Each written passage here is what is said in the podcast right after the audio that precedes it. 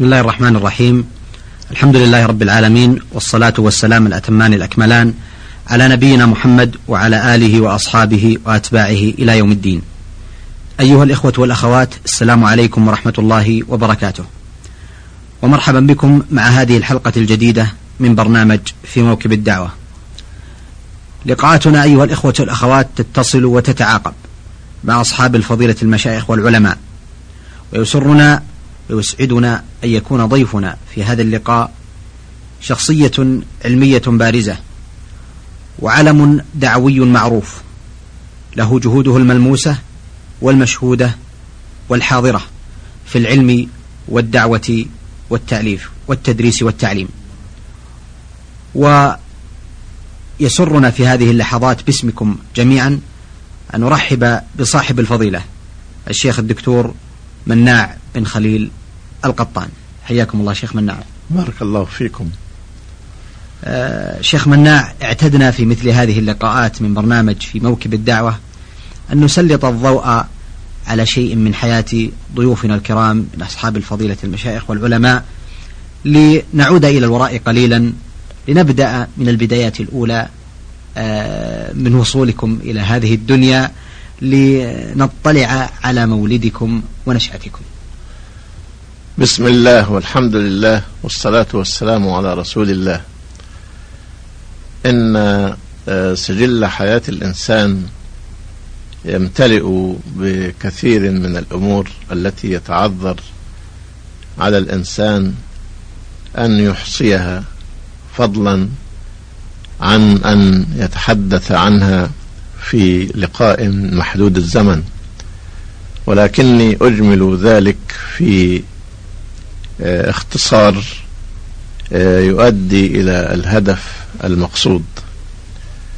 ولدت في قرية من قرى محافظة المنوفية بمصر هي شنشور.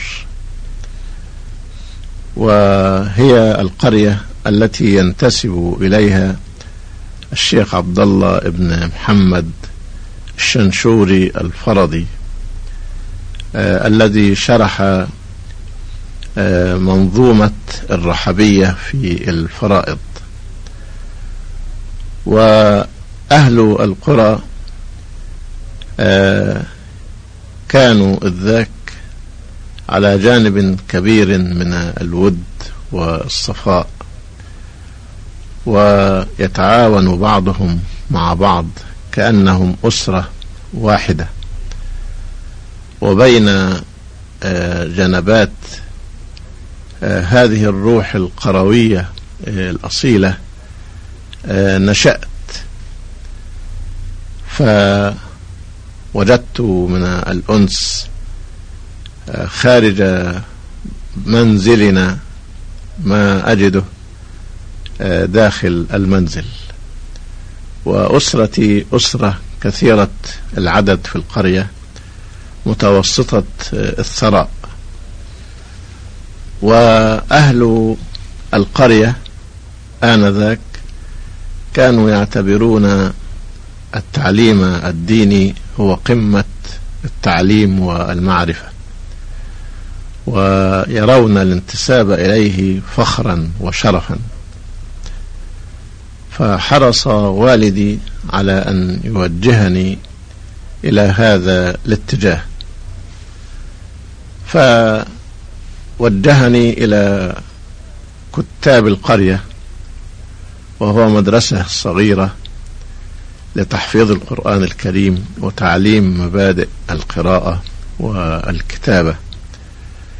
يقوم على الكتاب فقيه من حفظة القرآن الكريم ومجيديه ويعاونه بعض الطلاب آه، الكبار من تلامذته. فحفظت القرآن الكريم في كتاب القرية والتحقت بالمدرسة الابتدائية وكانت مدرسة وحيدة في القرية آنذاك حتى أكملت الدراسة الابتدائية. وفي هذه الفترة تذكرون عام كم هذا كان يا شيخ مناعي كان هذا سنة ألف تسعمية سبعة وثلاثين ميلادي نعم. وفي هذه الفترة كان قد تخرج من أبناء القرية من الأزهر الرجل الفاضل فضيلة الشيخ عبد الرزاق عفيفي يرحمه الله رحمه. فتعين مدرسا في معهد شبين الكوم الديني التابع للأزهر. وشبين الكوم هي عاصمة محافظة المنوفية. فالتحقت بهذا المعهد. وأعتنى الشيخ رحمه الله تعالى بي سواء كانت عنايته في التدريس أو في حرصه على أن أكون قريبا منه وأن يصطحبني في كثير من الأوقات وأن أقرأ عليه أحيانا إذا زرته في منزله. وأتممت الدراسة الثانوية في هذا المعهد. ثم التحقت بكلية أصول الدين بعد مشورة شيخنا أيضا فأشار علي بأن ألتحق بكلية أصول الدين. وكانت الفرصة متاحة لي في كليات أصول الدين والشريعة واللغة العربية وفي كلية دار العلوم. التحقت بكلية أصول الدين وأتممت الدراسة في هذه الكلية ثم التحقت بعد ذلك بتخصص الأزهر فحصلت على العالمية مع إجازة التدريس. ثم عينت مدرسا. ثم جاءت إعارتي إلى المملكة العربية السعودية للتدريس آه، في الكليات والمعاهد العلمية سنة 1373 هجرية. وبين هذا الإيجاز للمرحلة التعليمية كانت هناك أحداث كثيرة مرت بي. إنني في نهاية المرحلة الثانوية آه، شهدت وشاركت في الحركة الوطنية آه، التي آه، انبعثت وانطلق لهيبها سنة 1946 للمطالبة بإلغاء معاهدة 1936 وهي المعاهدة مع بريطانيا.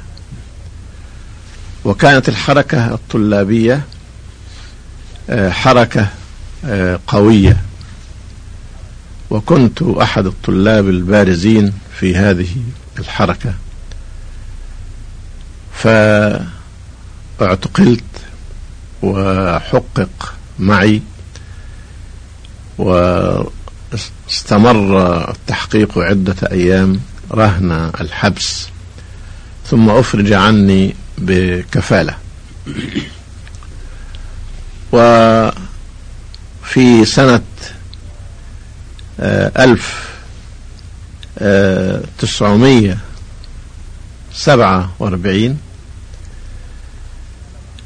آه، كان الاحتلال البريطاني أو كانت حكومة الانتداب البريطاني بمساعدة أمريكا قد يسرت هجرة اليهود من أنحاء العالم إلى فلسطين. وساعدتهم على امتلاك آه، الأراضي. وبدأ الخطر اليهودي يعظم شأنه. فتوجه قادة الدول العربية إلى هيئة الأمم المتحدة وتباروا في الخطابة وإقامة الحجة على الحق العربي الإسلامي في فلسطين نعم.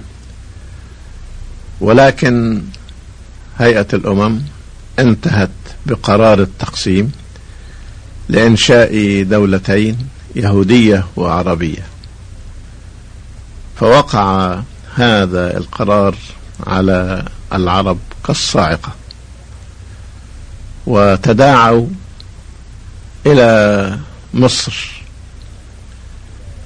آه، سنة آه، ألف آه، تسعمية ثمانية وأربعين. حين انسحب الاحتلال البريطاني من فلسطين وترك اليهود وقد أعلنوا عن دولتهم في الأرض التي كانت تحت أيديهم وفق قرار التقسيم الانف الذكر.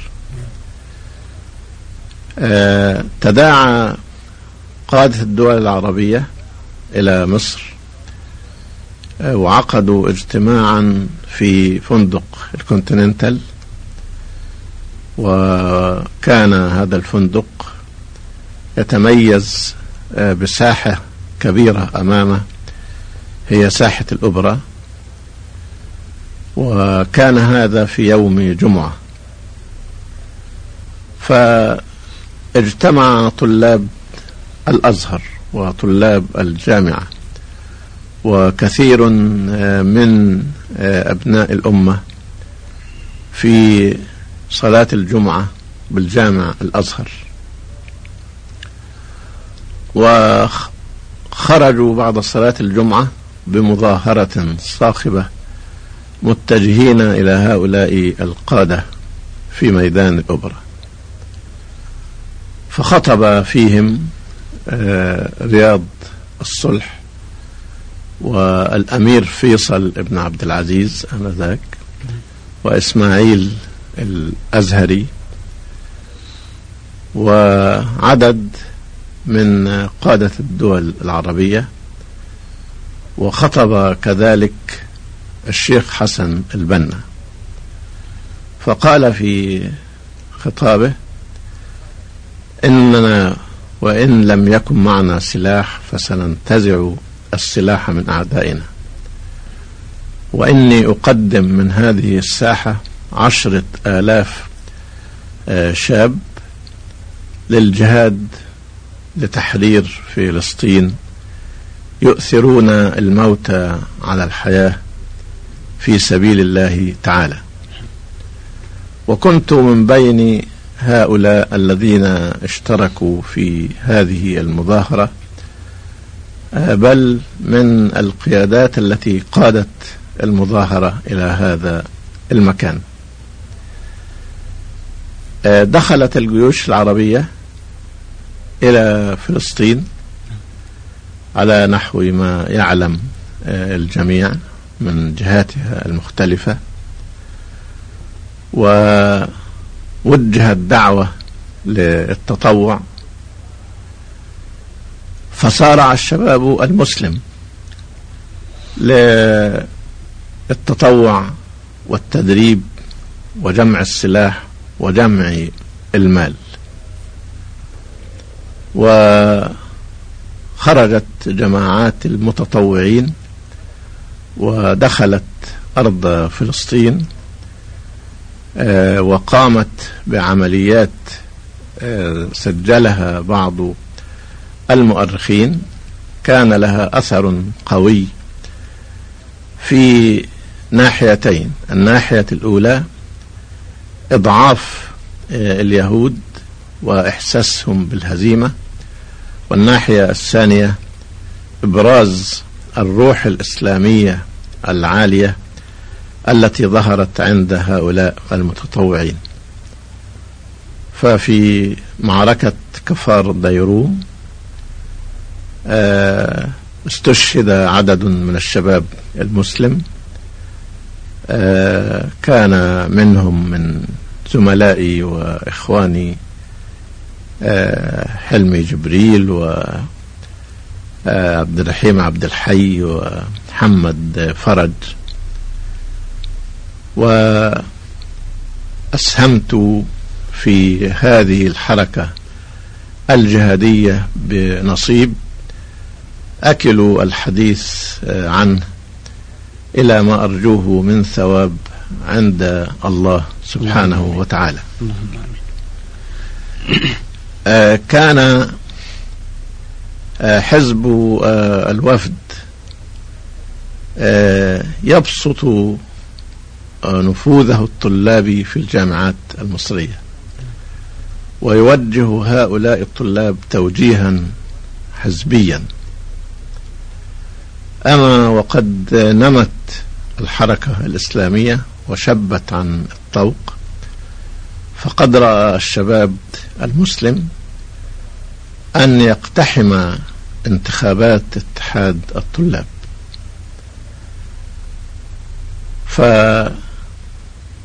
فاقتحم الشباب المسلم انتخابات اتحادات الطلاب بالأزهر وبالجامعات فأسفر هذا عن نجاح التيار الإسلامي بأغلبية. وكنت آه، رئيسا لاتحاد جامعة آه، الأزهر.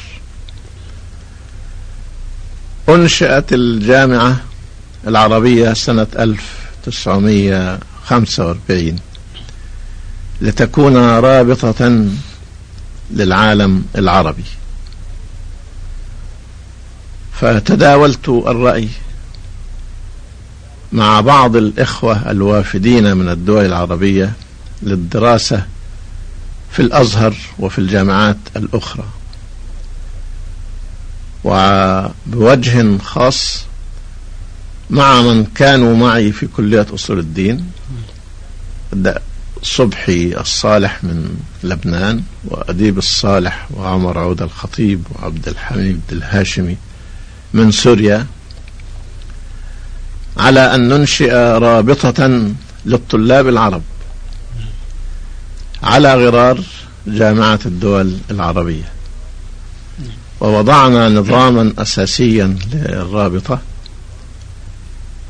آه ثم دعي آه من ساهم في إنشائها لاختيار الهيئة الإدارية.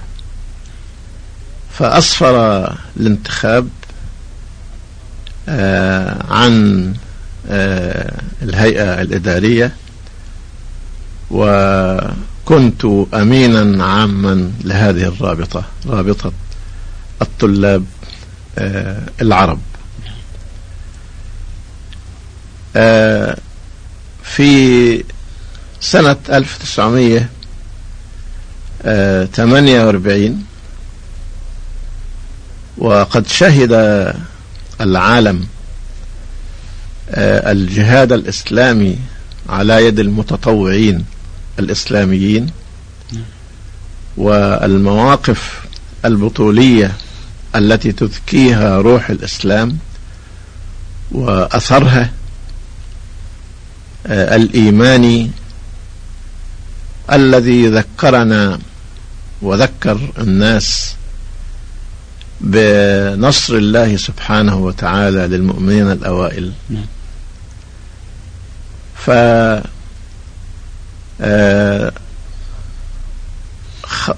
خاف آه، أهل العداء للإسلام آه، من أن يكون هذا مدعاة للقضاء عليهم فهذا الشباب أصبح مدربا على السلاح وبيده السلاح.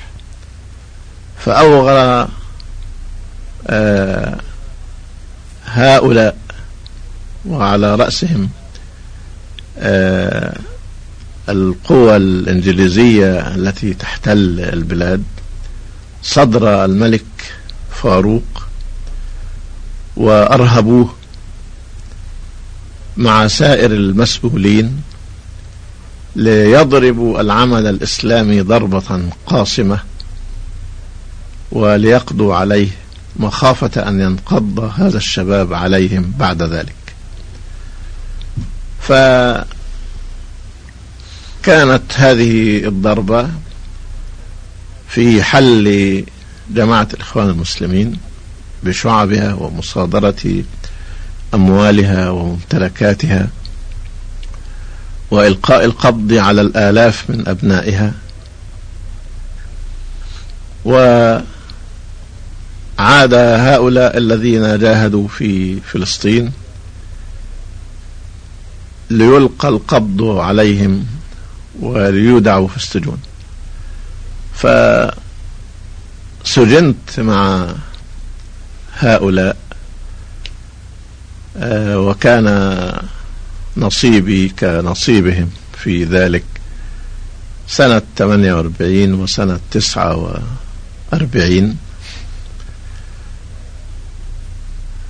آه، إلى أن تغيرت الأحوال وانتهت التحقيقات فأمضيت في سجن مصر ثم في في سجن الاستئناف ثم في سجن مصر وجاءت حكومة الوفد بعد ذلك.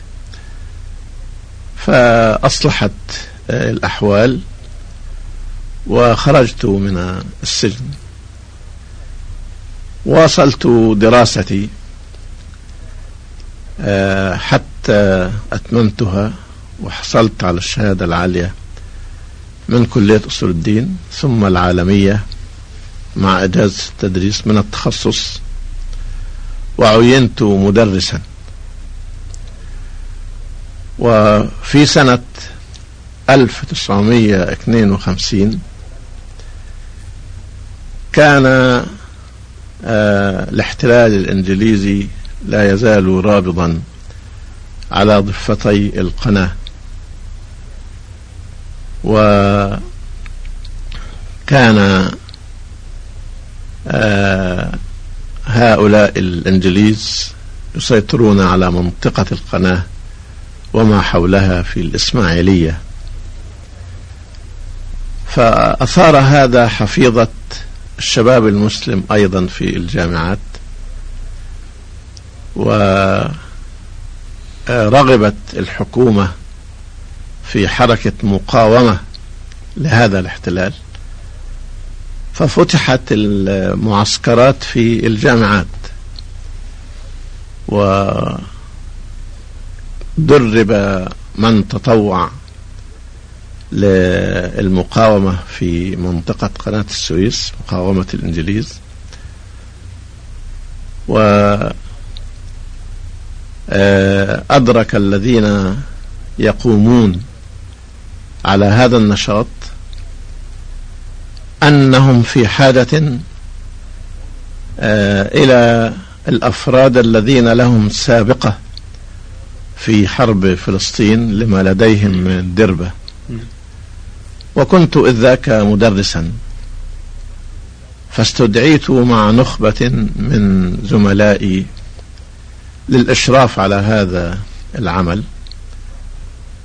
فكان التدريب يتم في معسكرات الجامعات ويذهب المدربون إلى مركز يدير هذا النشاط. كان في بلدة فاقوس قريبة من منطقة القناة. وقمت مع زملائي في هذه الفترة بعمليات مقاومة. ضد الإنجليز في منطقة قناة السويس وفي منطقة الإسماعيلية. في سنة 1373 هجرية آه الموافق 1953 ميلادي كان فضيلة شيخي وأستاذي الشيخ عبد الرزاق عفيفي آه قد ندب للعمل في المملكة وقد افتتحت الكليات والمعاهد العلمية آه في الرياض. فعرض علي أن أبتعث للتدريس في الكليات والمعاهد العلمية ووافقت. ولم تمض سوى فترة قصيرة حتى استدعيت من قبل إدارة البعثات في مصر. فوجدت آه، قرارا بابتعاثي أنا والشيخ الحراس آه، إلى آه، التدريس بالكليات والمعاهد العلمية في الرياض.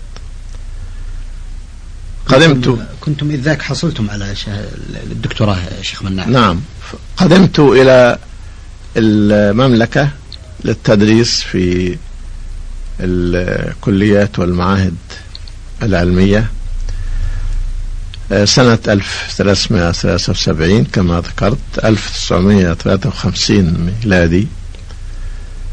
ولم يكن هناك سوى المعهد العلمي في الرياض وافتتحت كلية الشريعة السنة الأولى ولم يكن بها سوى آه، ثلاثة عشر طالبا في السنة الأولى.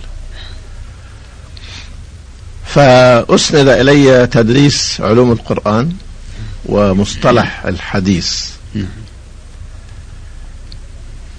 فبدأت في التدريس ودخلت آه، الفصل الدراسي ذات يوم في الأسبوع الأول. فوجدت مقعدين كبيرين في صدر الفصل. فسألت الطلاب فأخبروني بأن الشيخ سيحضر لي هذا الدرس. وبعد أن بدأت في الدرس حضر سماحة الشيخ محمد ابن إبراهيم المفتي العام ورئيس الكليات والمعاهد ويرحمه الله ومعه الشيخ عبد اللطيف ابن إبراهيم المدير العام للكليات والمعاهد يرحمه الله. وأخذ مكانهما على المقعدين. وكان الدرس على ما أذكر الآن آه، في مصطلح الحديث آه، لشرح عبارة ابن حجر في حديث الآحاد الذي يفيد الظن وأنه قد يفيد العلم إذا حفت به قرائن. ويفيد العلم النظري إلى العلم اليقيني. فحديث الأحاديث المتواتر يفيد العلم اليقيني. وحديث الآحاد إذا حفت به قرائن يفيد العلم النظري. فضربت مثالا على هذا للطلاب على السبورة بقياس منطقي من الشكل الأول. آه، العالم متغير وكل متغير حادث فالعالم حادث.